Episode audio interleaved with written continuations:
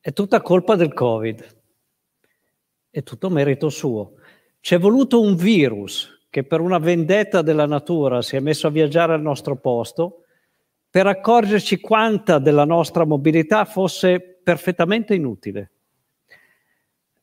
ma anche quanto la mobilità ci sia necessaria, e lo si vede adesso che si riapre, no?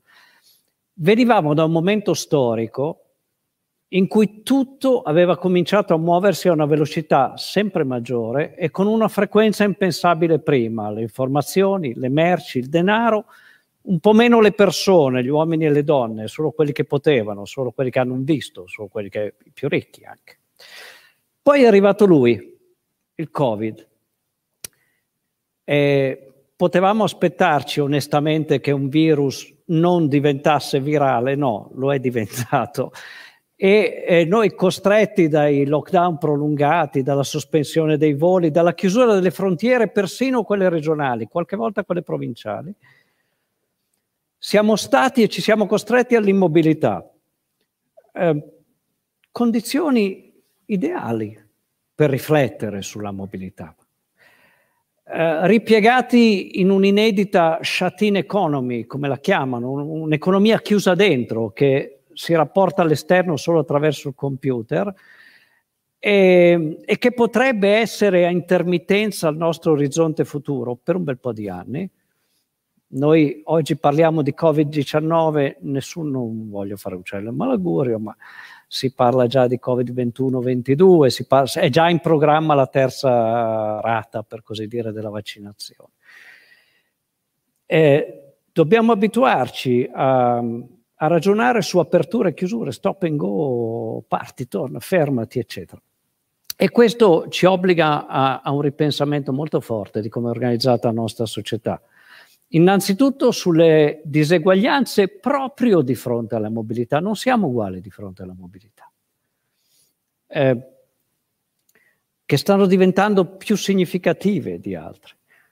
Ma il Covid non ha cambiato le ragioni della mobilità. Ce ne sono molte, le vedremo tra poco, ma la prima è legata alle diseguaglianze. Ora il Covid le ha aggravate, sia quelle interne che quelle esterne. Quelle che io chiamo le 3G, le diseguaglianze tra garantiti e non garantiti, tra generi e tra generazioni, sono tutte aumentate. E quindi possiamo aspettarci che solo questo faccia di nuovo aumentare la mobilità per bisogno, diciamo così. Poi ci sono le altre. Quella della mobilità umana naturalmente è una storia che viene da lontano, però noi nasciamo nomadi, l'essere sociale nasce mobile e la storia dell'uomo è storia di migrazioni. Eravamo gruppi di cacciatori, di raccoglitori che si procuravano il cibo spostandosi. Solo lentamente abbiamo scoperto poi la pastorizia, che però ci accompagnava ancora nel nostro nomadismo, poi l'agricoltura e poi l'urbanizzazione, la sedentarizzazione, sedersi. Abbiamo piedi, non radici. Siamo nomadi da quando siamo scesi dagli alberi. C'è stato un periodo in cui i nostri nonni abitavano lassù, erano quadrumani, ma quando sono scesi abbiamo acquisito la stazione eretta e abbiamo cominciato a correre. Correre per cercare le prede e correre per non essere preda, diciamo così. Se noi facessimo pari a 24 ore la storia dell'umanità, noi siamo stati nomadi per 23 ore e 55 minuti circa. E da quando i nostri nonni sapiens hanno lasciato l'Africa, 60.000 anni fa più o meno, e sono arrivati in Medio Oriente e 20.000 anni dopo hanno cominciato a abitare l'Europa, dove peraltro si sono incrociati con i Neanderthal. Le prime coppie miste vengono da lì. E grazie alla stazione eretta si è sviluppata una peculiare forma di intelligenza. La stazione eretta e il movimento. Pascal diceva: la nostra natura è nel movimento, il riposo assoluto è la morte. Si spostano gli animali per via di terra, d'acqua, d'aria, sono quelli che riconosciamo di più, circa 5 miliardi di individui volanti si spostano ogni anno. Si spostano persino le piante a cui noi attribuiamo le radici, ma in origine non le avevano, le piante acquisivano il loro cibo attraverso l'aria all'inizio della loro evoluzione, si migrano, per così dire, persino le cose che consideriamo più immobili, la terra, la deriva dei continenti, e figuriamoci se non migriamo noi, l'abbiamo visto. Al punto che Bruce Chatwin, un grande viaggiatore, diceva il nomadismo è nel nostro DNA. Se non è nel nostro DNA, sicuramente è nella nostra memoria storica. La mente è un prodotto accidentale della locomozione, diceva un grande sociologo che si chiamava Robert Park, il fondatore della scuola di Chicago. E a me ha colpito molto, nello scrivere il libro, trovare alcuni precedenti curiosi. In inglese, fino al 600, la parola progress significava viaggio. C'è un libro famoso, The Pilgrim's Progress, il viaggio del pellegrino, che era metafora del viaggio nell'aldilà. E solo dopo è diventato il progresso, quello che ricordiamo noi. Che cos'è il progresso? È una proiezione nel tempo, un viaggio nel tempo, verso il futuro, verso un destino migliore del passato. Mobilità, è interessante che la usiamo come parola non solo per identificare la mobilità spaziale, geografica. Per esempio parliamo di mobilità sociale, andare da un ceto sociale da una classe all'altra. E abbiamo tante forme di mobilità che vengono da lontano. La mitologia e la religione sono ricchissime di riferimenti alla mobilità. L'epopea di Gilgamesh è stata scritta 1500 anni prima di Omero e ci racconta la storia di un re che conosceva i paesi del mondo, fa un lungo viaggio. L'Odissea, che è un fondamento dell'Occidente, e lo sapete bene, beh, il poema omerico è un tributo al viaggio, alla curiosità umana, alla sete di scoperta, alla conoscenza, come diceva Dante, alla libertà e forse anche alla volontà di potenza. Infatti Dante lo chiama il folle volo, il percorso di Ulisse. L'Eneide è la storia di quello che viene chiamato da Virgilio proprio all'inizio un fato profugus, un profugo del fato. Non per bisogno, il fatto lo chiamava lì. E infatti la terra italica nasceranno su una sorta di meticciato tra la provenienza greca, troiana e gli autoctoni italici.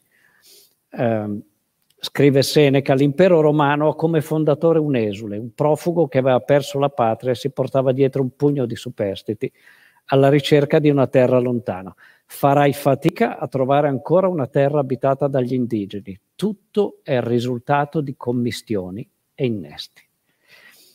Io vengo da Padova, vivo lì da molti anni. Padova, Antenore, fondatore di Padova, è un esule troiano anche lui. Paradossalmente, rispetto a certe tendenze xenofobe di qualche mio conterraneo, è il fondatore è il capostipite dei Veneti. Veneto stroiana stirpe, divertente questa cosa.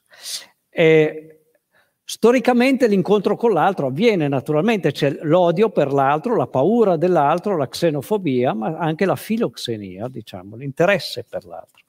Nel mondo greco è interessante, spesso gli dei si travestono da stranieri per mettere alla prova gli uomini, vedere come li trattano, che è un po' quello che fa Dio alle querce di Mamre con Abramo. Pensate alle religioni, che, diciamo, la Bibbia, il ceppo ebraico cristiano è strepitoso da questo punto di vista. Adamo ed Eva subito, tac, cacciati dal giardino dell'Eden. Il primo push factor è quello lì. Il conflitto tra tribù nomadi e tribù sedentarie, Caino e Abele. L'assassino del pastore da parte del contadino. Ironia della sorte, il contadino sarà obbligato ad andare ramingo e fuggiasco sulla terra, dice la Bibbia. L'esodo, la predicazione itinerante di Gesù, la predicazione missionaria di Paolo, eccetera, eccetera. L'idea di pellegrinaggio che è presente in tutte le religioni, più o meno. Da Gerusalemme, Roma, Santiago di Compostela, allo Hajj verso la Mecca, che si fa proprio in questo periodo, a tanti altri. Abbiamo camminato molto, quindi, molto più di quanto siamo stati fermi. La nostra mitologia è una mitologia in cammino. E però anche quando ci siamo fermati abbiamo prodotto ulteriore movimento. Pensate alla città. La città è un luogo di movimento incessante, attrattivo, dalle campagne alle città. Eppure si facevano i mercati, naturalmente, quindi popolazioni nomadi, commerci, eccetera, eccetera. Ma chi abita in città lo sa bene, non è un punto d'arrivo definitivo. La città è un punto di partenza per progettare ulteriori viaggi, non fosse altro che i weekend fuori porta, classicamente, il turismo, eccetera, eccetera. Ulteriori commerci, ulteriori conquiste. Andiamo a fare un giro, è un classico. Sabato sera, cosa facciamo? Andiamo a bere una birra. La birra la berrai a 30 km di distanza, è la stessa che avresti bevuto a casa. Gli amici sono gli stessi. Ma ti è sembrato di dare un senso alla serata andando. E infatti ci facciamo i selfie quando andiamo e quando torniamo. Mentre siamo là, ovunque sia questo là. L'Europa nasce una migrazione, naturalmente, il mito di Europa, la figlia di Agenore, re di Tiro, bellissimo. Se ne invaghisce Zeus che si trasforma in un toro bianco e se la porta via. Le migrazioni sono caratteristica della storia dell'Europa. Le migrazioni interne sempre, ci sono sempre state, non si sono ancora fermate, non si fermeranno. Ma anche le migrazioni d'altro tipo. Le migrazioni diventano il fenomeno sociale più rilevante della seconda metà dell'Ottocento. Vanno via dall'Europa 50 milioni di persone in quel mezzo secolo. Guardate che allora l'Europa ne aveva 270 di milioni nel 1850 di popolazione. Tantissimi. E poi continueranno, naturalmente, si chiudono, poi riprendono con la Seconda Guerra Mondiale, le displaced persons, chi scappa dai vari blocchi, eccetera, eccetera, i ritorni a casa e soprattutto dal boom economico in avanti. Ci sarà una fermata, io la chiamo la grande frenata, comincia dagli anni 70. Perché comincia la grande frenata? Perché comincia la crisi economica del 73, le pubbliche opinioni cominciano a dire i migranti ci portano via il lavoro, fermateli. E in effetti si comincia a chiudere le frontiere in quegli anni lì. Chiudere le frontiere agli ingressi legali, vedremo quanto è rilevante questo. Peraltro però nel ventennio tra il 70 e il 90 l'immigrazione è quasi zero, nel senso che gli arrivi sono appena compensati dalle partenze. È solo dagli anni 2000 che il saldo comincia a essere attivo, cioè abbiamo più arrivi che partenze, anche un numero significativo, una ventina di milioni di persone arrivano in quegli anni. Oggi poco più della metà,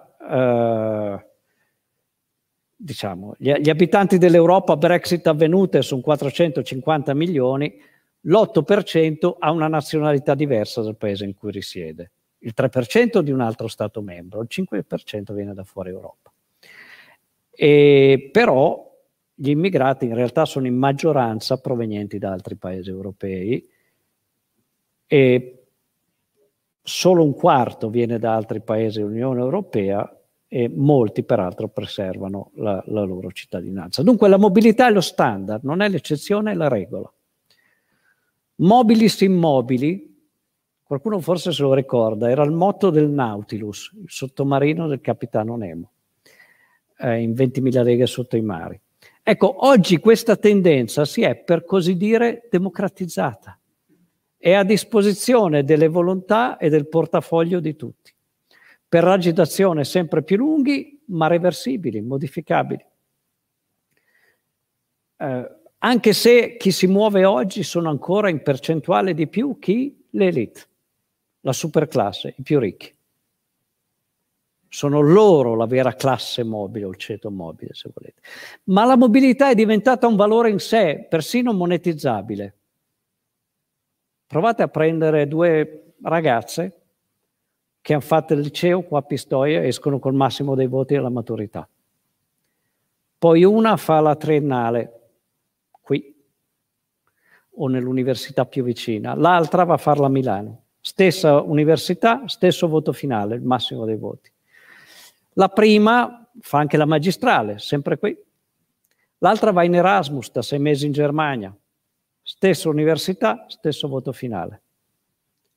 La prima poi si ferma a lavorare 3 anni in un'azienda di qui.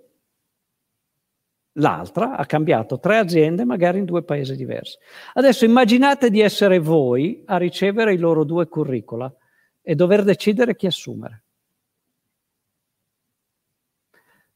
Lo sapete tutti qual è la risposta, lo sanno i giovani, infatti. Ed ecco perché si muovono, hanno cominciato a muoversi molti di più.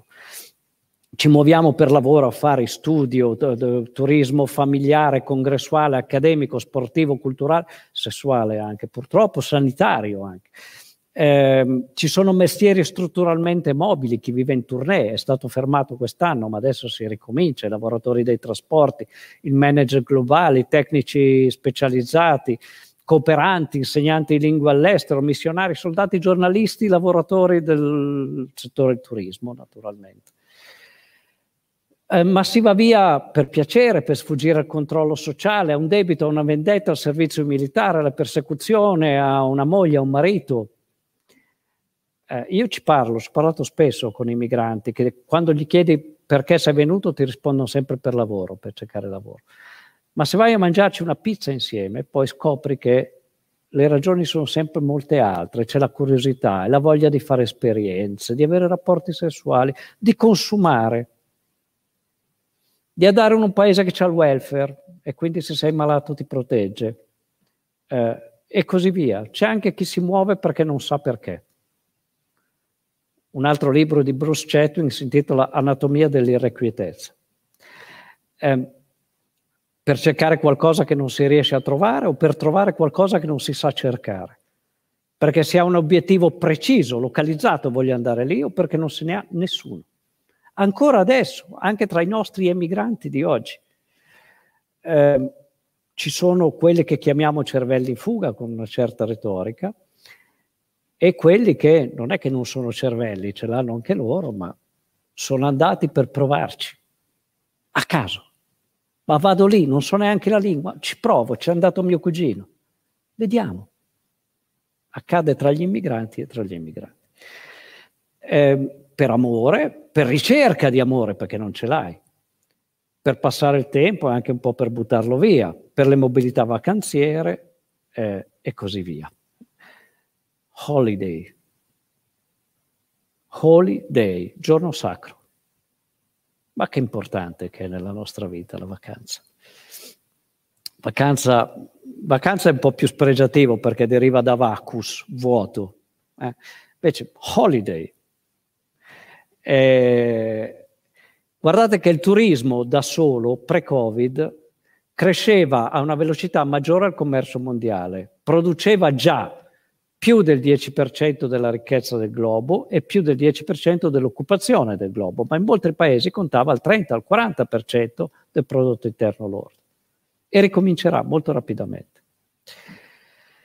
E poi ci sono le migrazioni. Io ho cominciato a occuparmene, ahimè, 35 anni fa più o meno, e allora forse si giustificava ancora distinguere tra push factor e pull factor, fattore di attrazione e fattore di espulsione. È complicato però. Vado via perché non trovo lavoro, ma vado via perché ne cerco uno a salario migliore. È attrazione e espulsione. Ed è così un po' per tutti, per chi va via. Le ragioni della popolazione in fondo sono degli spostamenti di popolazione sono sempre le stesse. In uno splendido romanzo, Furore, di John Steinbeck, si dice le cause stanno in profondità e sono semplici. Le cause sono la fame di un ventre moltiplicato per 1.000.000, la fame di una singola anima, fame di gioia e di un minimo di sicurezza moltiplicato per 1.000.000. Muscoli e cervelli smaniori di crescere, di lavorare, di creare, moltiplicati per 1.000.000.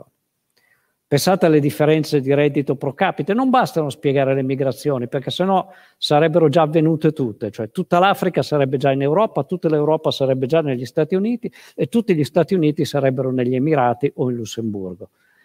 Non è successo perché noi non ci muoviamo sempre volentieri, lo vedremo tra poco, ma le differenze contano. Il reddito medio in Europa è di $40.000 l'anno. Nell'Africa subsahariana è un po' meno di 4.000. In alcuni paesi di quest'Africa subsahariana è intorno ai $400 l'anno. Provate a immaginare se dicessero a voi: oh, esiste un continente dove si guadagna 10, 100 volte tanto. La risposta di molti dei vostri figli non è se partire, sarebbe a che ora è l'aereo. Anche se non si fanno i conti che se si guadagna 100 volte tanto, probabilmente anche il costo della vita è 100 volte tanto, ma provate a pensare che potente e attrattiva è. Eppure ci spostiamo meno di quel che potremmo immaginare. La demografia, push factor o pull factor, non lo so. Le calamità, cioè, naturalmente, quelle prodotte dall'uomo o dalla natura, lo sfruttamento, il land grabbing, lo sfruttamento delle miniere, eccetera. C'è un saggio proverbio africano che dice: se uno percuote un alveare per portare via il miele, le api lo seguono. Applicatelo al land grabbing, per esempio, allo sfruttamento delle miniere. Bisogna però uscire dall'idea fissa del principio di causalità. Le migrazioni hanno sempre una causa, intanto ne hanno molte, come abbiamo visto. E poi non esiste più nessun paese da cui si va solo via o in cui solo si va. Io ho provato a guardare il bilancio migratorio di tutta l'Africa e di tutta l'Europa. Ogni singolo paese, non esiste questa cosa. Ormai siamo dentro una circolarità globale, vi faccio subito degli esempi molto chiari, molto semplici. La Germania, come sapete, come potete immaginare, è il paese che riceve più migranti in Europa. Un sacco di gente, un sacco di italiani ci vanno, buoni salari, c'è bisogno di manodopera, c'è un welfare molto protettivo, perché non dovremmo andarci. Bene, pochi sanno, anche tra i tedeschi, che la Germania è il primo paese in Europa anche per immigrazione. Strano. No, non è strano. Perché c'è una... addirittura... per 3 persone che arrivano in Germania ci sono 2 tedeschi che vanno via. Londra, quanti vogliono andare a Londra? Io ho 2 figli a Londra. E per ogni 2 persone che vanno a vivere in Gran Bretagna c'è un inglese che va a vivere altrove. Francia, Spagna, più o meno equivalente il numero di ingressi e di uscite. Italia, bellissimo. 2019, l'anno prima del Covid. 13.000 sbarchi scarsi. Nel 2019, fate mente locale o prendete i giornali e i TG dell'epoca, non abbiamo parlato d'altro che di sbarchi. 12.000 qualche cosa, meno di 13.000. Sapete quanti sono stati gli emigranti quell'anno lì? Li stimiamo, perché la cifra esatta non c'è, perché non è che si iscrivono subito all'anagrafe dei residenti all'estero, in 285.000. 20 volte tanto. Quanto avete sentito parlare di questo argomento? Ve lo dico io, zero. Zero. E non c'è un principio di causalità. Non è che emigrano perché sono arrivati gli immigrati, perché non sono le stesse persone. Lo vedremo tra pochissimo. Anzi, lo vediamo subito. Che lavori fanno gli immigrati? All'80% sono operai. Dati del Ministero dell'Interno, ufficialissimi. Le donne, più della metà delle donne straniere fa solo 2 mestieri. Indovinate quali? Colf e badanti. C'è una segregazione occupazionale pazzesca. Che lavoro fanno i maschi e le altre donne? È semplice, bracciantato in agricoltura, manovalanza in edilizia, operai nell'industria, il back office, diciamo così, del turismo, quello che si chiama cook and clean, in qualche modo, fai le pulizie e cucina. Logistica. Logistica è il nome chic che utilizziamo, perché a me logistica, a me faceva pensare computer, gente col camice bianco. No, logistica vuol dire chi scarica le casse all'ortomercato alle 6 del mattino, chi lavora, fa il magazzinaggio alla DHL, chi ci porta i nostri pacchettini Amazon, sono quasi tutti camioncini stranieri, le cooperative di manovalanza spicciola. l'80% dei giovani che entrano nel mercato del lavoro ha almeno il diploma. By definition non fa questi lavori qua, non perché sono chiusi, schizzinosi, perché non li vogliono fare, perché giustamente hanno investito, hanno un altro progetto di vita. E allora non lo fanno qui. Vanno altrove. Semmai, se devono fare i camerieri, non lo fanno a Jesolo o nella Riviera Romagnola, lo fanno a Berlino o a Londra. Perché? Perché sono posti con una mobilità sociale molto più elevata. Cominci come cameriere, ma non ci rimanerai per sempre. E le condizioni non sono peggiori di quelle che ahimè ci sono ancora nel turismo, da noi. Ecco perché abbiamo una nuova immigrazione, abbastanza qualificata, ma come vi dicevo, non solo. Di vincenti, come ci piace raccontare, ma anche di perdenti. La quarta etnia di senza fissa dimora a Londra sono gli italiani, sono poche decine in realtà, però giusto per dire che non è sempre un terno al lotto che si vince e basta, perché noi, esattamente come i migranti che vengono qua, raccontiamo sempre le storie di successo. C'è pieno di trasmissioni, radio, tv, gli italiani, quelli che ce l'hanno fatta, già perché non racconti l'altro pezzo. Sono tanti però effettivamente. Tra l'altro, da che cosa sono attratti? Ovviamente da salari più elevati. Provate a essere ingegnere, vedere cosa vi offrono anche nell'Italia industrializzata come primo salario, precario, stage eccetera, 600-800 euro, 1.200 quando va bene. Dal Veneto vanno via anche da lì persino per andare in Emilia, dove sono un po' più alti i salari, e però in Germania ti pagano il doppio come primo salario. Perché dovrebbero rimanere effettivamente? Poi molti lo fanno e lo vedremo, ma le ragioni ci sono. Ed è interessante, qual è la prova del 9? Beh, la facciamo noi quando chiediamo ai nostri emigranti se a parità di salario tornerebbero. Immaginiamo che trovi un lavoro sotto casa allo stesso salario che c'hai adesso, torni? La maggior parte ci risponde di no. Allora vuol dire che la motivazione non è solo economica e salariale. Vuol dire che dietro c'è un giudizio culturale e politico sul paese di partenza. Una volta si diceva che gli emigranti votano con i piedi, è un po' così. È una critica forte. Perché? Perché vanno in paesi dove non c'è solo welfare protettivo e salari più alti, dove c'è molta più offerta culturale magari, dove sono aperti H24, dove non ti fanno nessun problema se c'hai l'orecchino, il tatuaggio, se sei gay, se porti l'hijab, eccetera, eccetera. Ti assumono lo stesso, non è un loro problema. Noi no. Noi in molti casi ancora no. E poi certo è più facile emigrare oggi, ci sono i voli low cost, ci sono le connettività portatili, il cellulare, il Kindle, il tablet eccetera, si può cenare insieme con i parenti o con gli amici rimasti a casa via Skype, lo faceva regolarmente mio cugino che lavorava nelle miniere del Galles. E il roaming è stato sostanzialmente abolito, cioè costa poco, se anche fallisci pazienza, e allora ci provi. E con un risultato curioso. Cosa fanno di solito gli emigranti, quelli che lavorano in un altro paese? Mandano soldi a casa, le rimesse degli emigranti. In Italia, o meglio dall'Italia, le rimesse viaggiano al contrario. Sono le famiglie che aiutano i loro figli a mantenersi all'estero purché ci rimangano all'estero. Abbiamo ricerche molto interessanti su questo. Non mandano soldi a casa, anche per le famiglie ce li hanno. I genitori stanno molto meglio dei figli, i nonni ancora di più. Sono più garantiti, hanno più... Ecco. I flussi monetari viaggiano al contrario.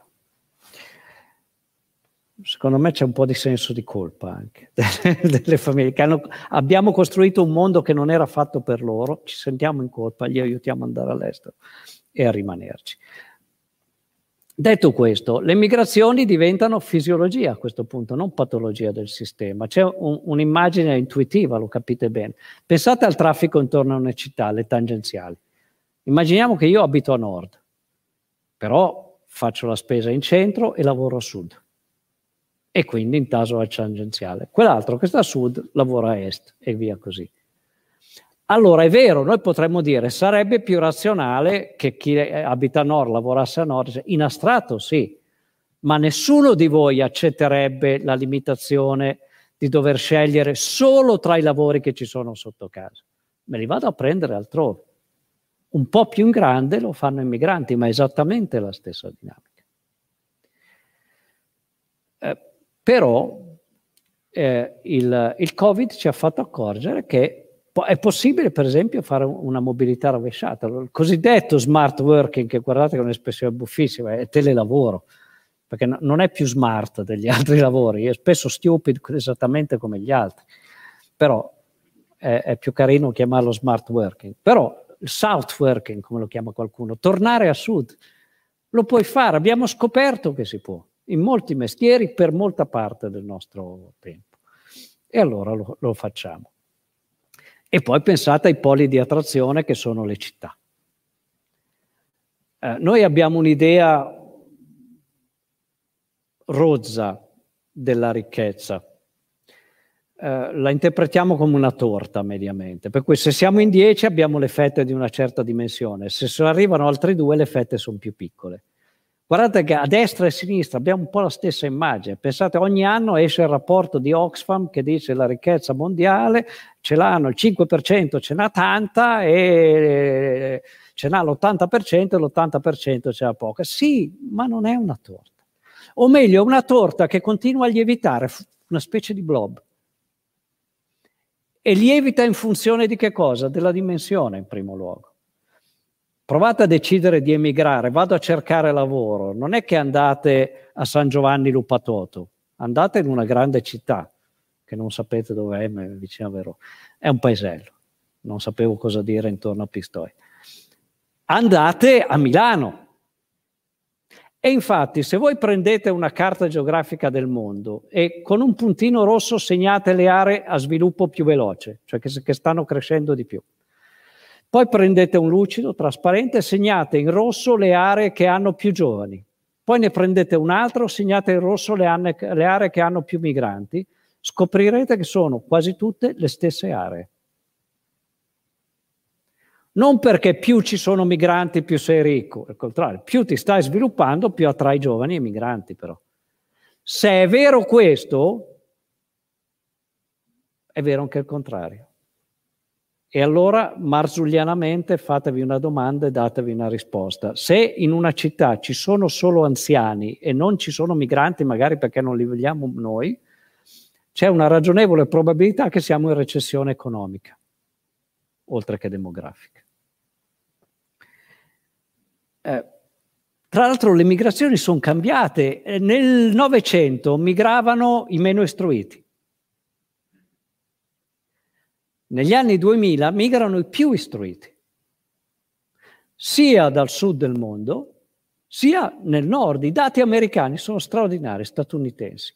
La metà dei laureati lascia il proprio stato d'origine prima di aver compiuto 30 anni. La metà. Poco più di un quarto dei diplomati lascia lo stato d'origine prima dei 30 anni, meno di un quinto di quelli che non hanno nemmeno un diploma lasciano il proprio stato. Vuol dire che andiamo a cercarci le opportunità dove ci sono e facciamo benissimo, naturalmente. Risultato, ci sono città che hanno una percentuale di nati all'estero che raggiunge quasi la metà.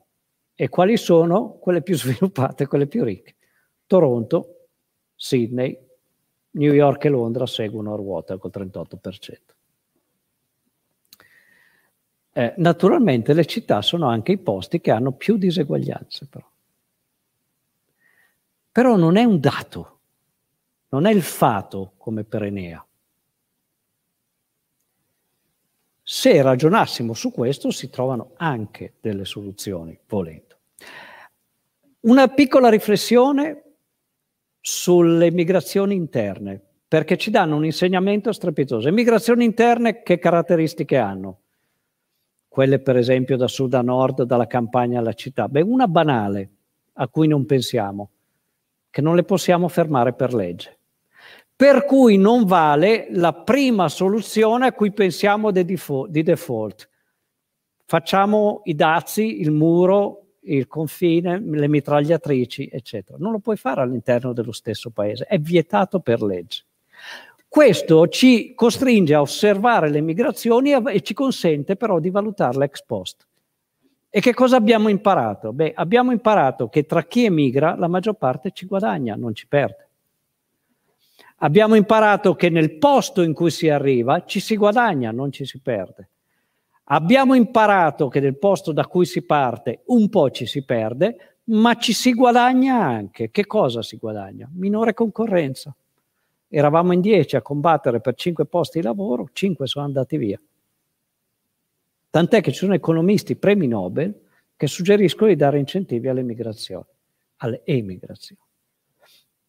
Perché ci sono studi molto, molto interessanti, anche casuali. Una volta in Islanda, dopo l'eruzione di un vulcano, la gente non aveva più le case, hanno dato la stessa cifra a tutti. Poi, anni dopo, sono tornati a vedere il reddito pro capite di chi è rimasto lì e ha ricostruito la sua casa e quello di chi è andato via, ed era più alto quello di chi è andato via.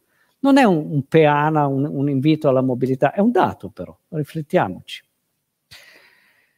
Quindi vuol dire che il sistema complessivamente ci ha guadagnato. Infatti l'Economist sono alcuni anni che una volta all'anno fa un focus sulle migrazioni in cui dice abolite il confine, che il reddito pro capite del mondo si moltiplica. Naturalmente le cose non vanno così, non vanno come dicono gli economisti, ma per fortuna.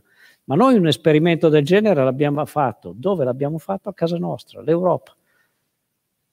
Guardate che per convincerci a fare l'Unione Europea era uscito un rapporto molto bello, il rapporto Cecchini allora, che si intitolava I costi della non Europa.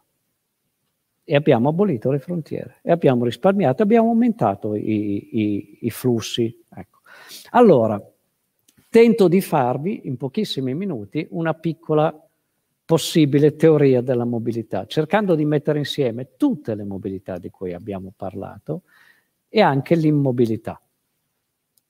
A me forse viene spontaneo perché nella mobilità un po' ci sono nato, nel senso che mio papà aveva un'azienda di trasporti e i camion sono stati i primi giocattoli della mia vita, quelli veri, e anche delle finestre sul mondo, diciamo così, anche perché aveva, diciamo, lavorava con una cartiera per cui aveva camion pieni di carta, per cui ho trovato libri antichi, che alcuni li conservo ancora, le prime riviste porno le ho trovate lì, e così via.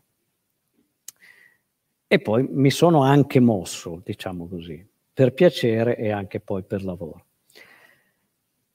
Allora, noi... Se vogliamo creare una metafora della contemporaneità, della condizione umana oggi, a me è venuta in mente quella della zattera che si muove su un fiume.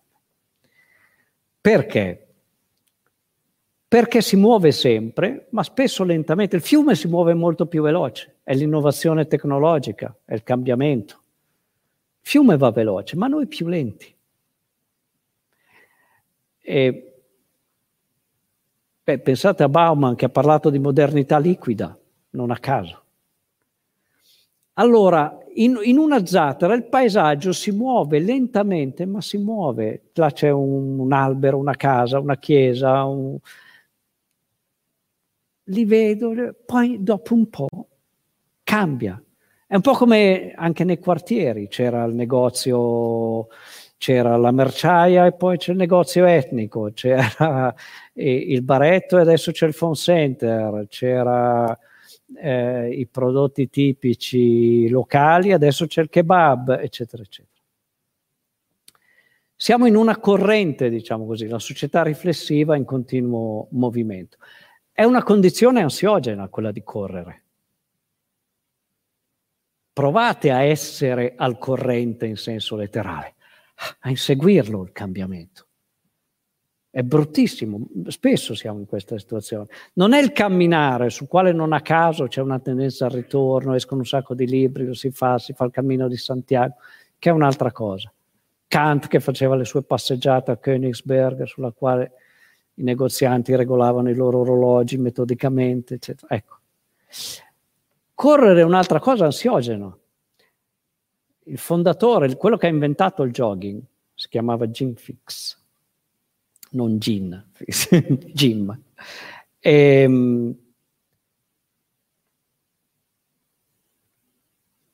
Lui ha insegnato a milioni di persone a correre, è diventato ricchissimo ed è morto a 52 anni di infarto alla fine della sua quotidiana seduta di jogging.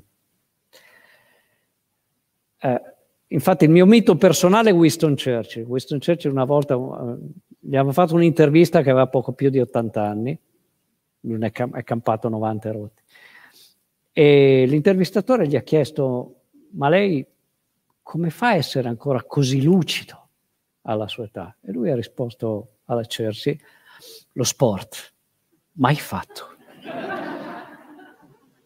Camminare, riflettere. È significativo, ma è anche significativo e ironico che siamo in un'epoca che corre e continua a parlare di radici. Le radici cristiane, le radici dell'Occidente, le radici di questo e di quest'altro, le radici etniche.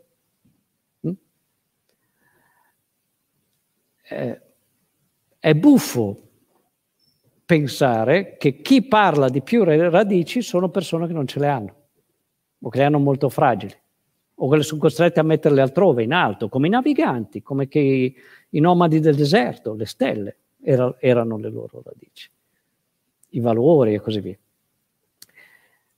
È ironico anche perché, per esempio, nel dibattito sulle radici cristiane dell'Europa ha avuto buon gioco un vescovo a fare un'osservazione interessante, ha detto: nel Vangelo veramente c'è scritto dai loro frutti li riconoscerete, non dalle loro radici. Siamo in un'epoca di ismi, fondamentalismi, nazionalismi, etnicismi, identitarismi, terrorismi, tribalismi, razzismi. Sono tutti modi di rifarci una radice in una situazione in cui è complesso averla effettivamente, non ce l'abbiamo più tanto. Allora, qual è la soluzione? Ridiventare nomadi? Non necessariamente. Però sempre Chatwin, che mi ha molto ispirato, faceva una constatazione interessante, diceva: le specie migratorie sono meno aggressive di quelle sedentarie nel mondo animale. Nel regno animale i dittatori sono quelli che vivono in ambiente di sovrabbondanza. E anche qua penso ai meccanismi di solidarietà tra migranti, quelli che raccontava Steinbeck in Furore, quelli che potete osservare nelle reti migratorie. Chi ha visto Nomadland al cinema le ha viste anche lì.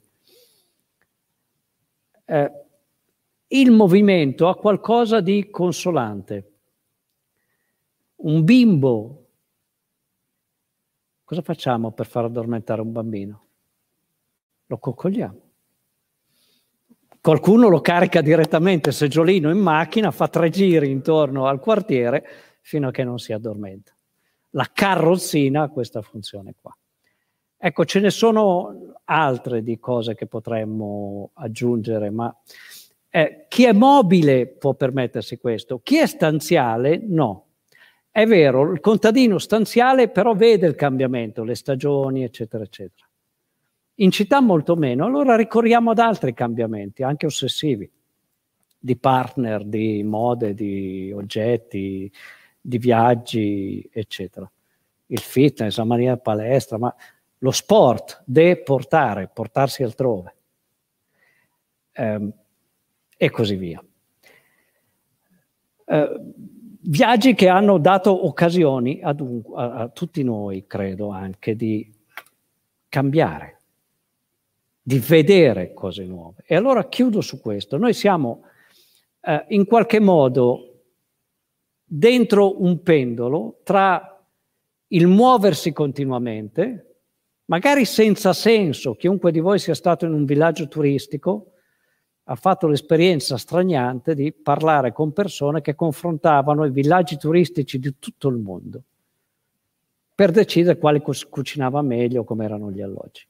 Cioè non hai un'esperienza diretta, ma sei in giro.